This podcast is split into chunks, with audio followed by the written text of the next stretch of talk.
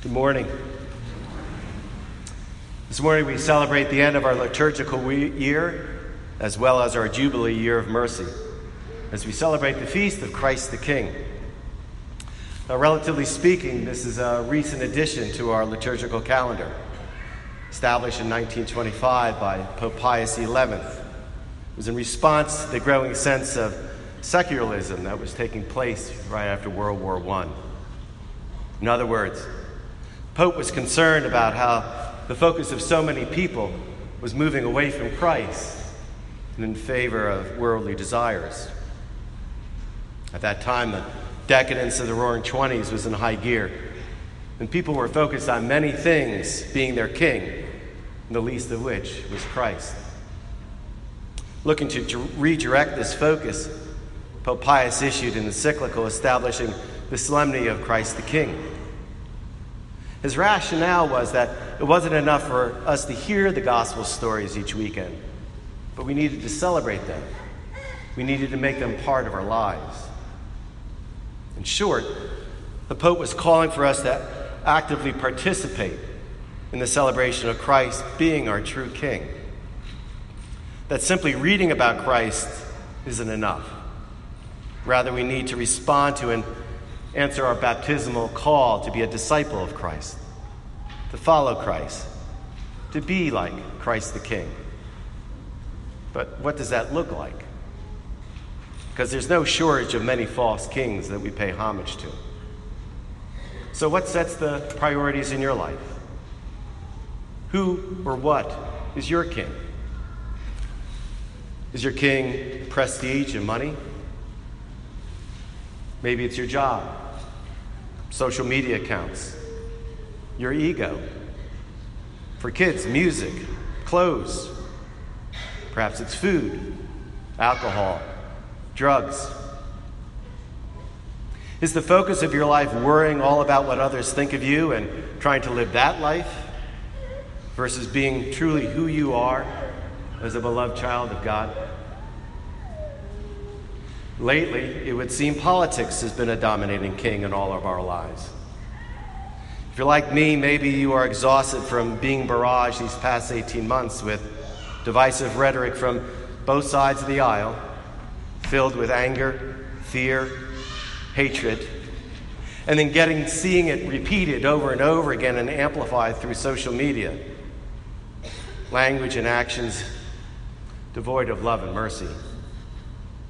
And now we sit wondering why there's an increase of crimes dealing with hate. How about what are the priorities in our community when a half marathon is held on a Sunday morning? When the finish line is planted in front of a Baptist church?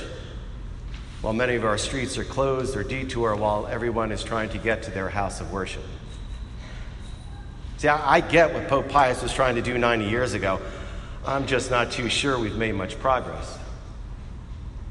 I understand that many worldly kings have much more appeal than the king who reigns from the throne of a cross. The king whose royal crown is made of thorns, not gold.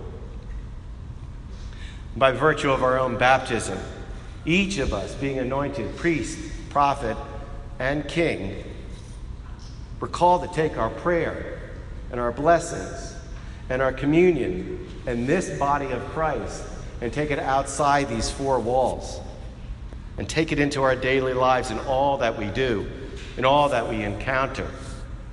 In other words, to make the gospel stories our stories. In his book, The Gates of the Forest, Elie Wiesel tells the following parable.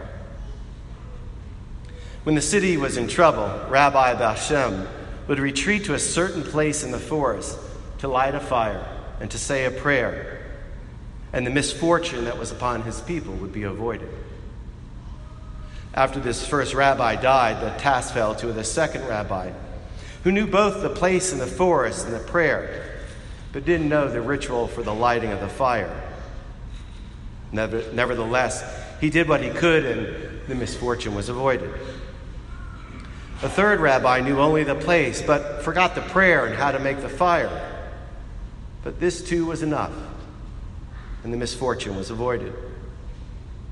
Generations later, the task fell to a rabbi who knew neither the place, nor the fire, nor the prayer. He simply remembered the story. All he could do was feel deep compassion and mercy for his people and tell them the story.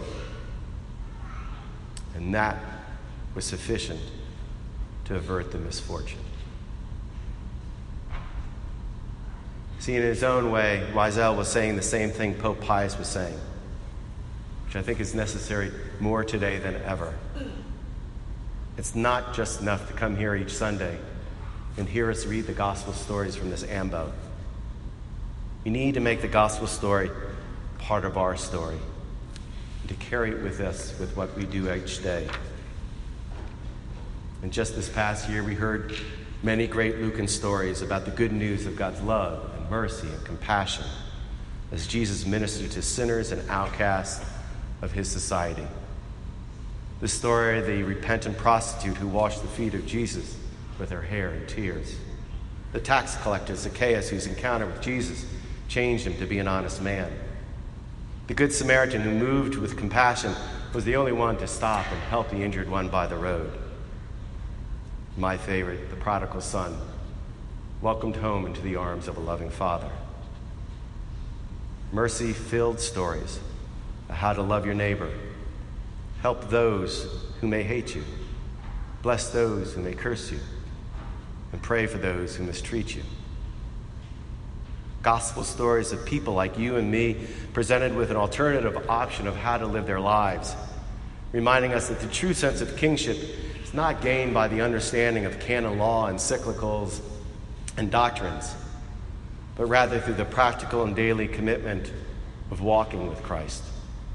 For as broken as we are, despite the mistakes we make, and even as blinded as we can all be, Christ is always, always by our side.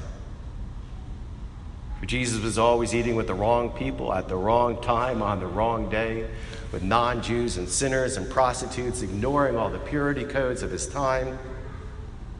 Indeed, Christ formed, though, new community and new unity wherever he went. And likewise, today we are called to do the same, which requires us to review our priorities, requires us to revisit who and what we hold as king in our lives requires us to make decisions that bring us closer to God. Pope Pius was right on track in our need to have correct focus of kingship in our lives.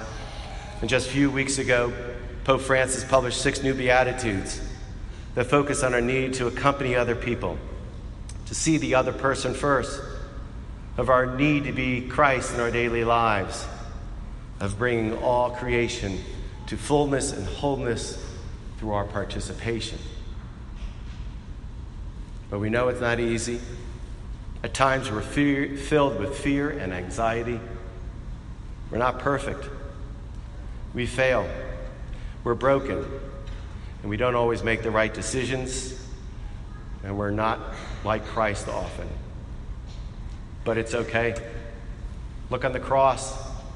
Christ hangs there with his arms outstretched as we heard in the second reading, he holds all things together, forgiving all things, reconciling all things, and loving each of us unconditionally, just the way we are. Love abundantly and freely given, never earned. So, as we end this liturgical year and this year of mercy, may we remember that Christ's kingship is not one based on human might rather on human mercy. It's a kingship not rooted in human power, but rather on loving and serving the powerless. And in doing so, may we have the faith and courage to see and to speak and to believe and to trust and to love this Son of David, this Jesus the Christ, this Christ who is our King.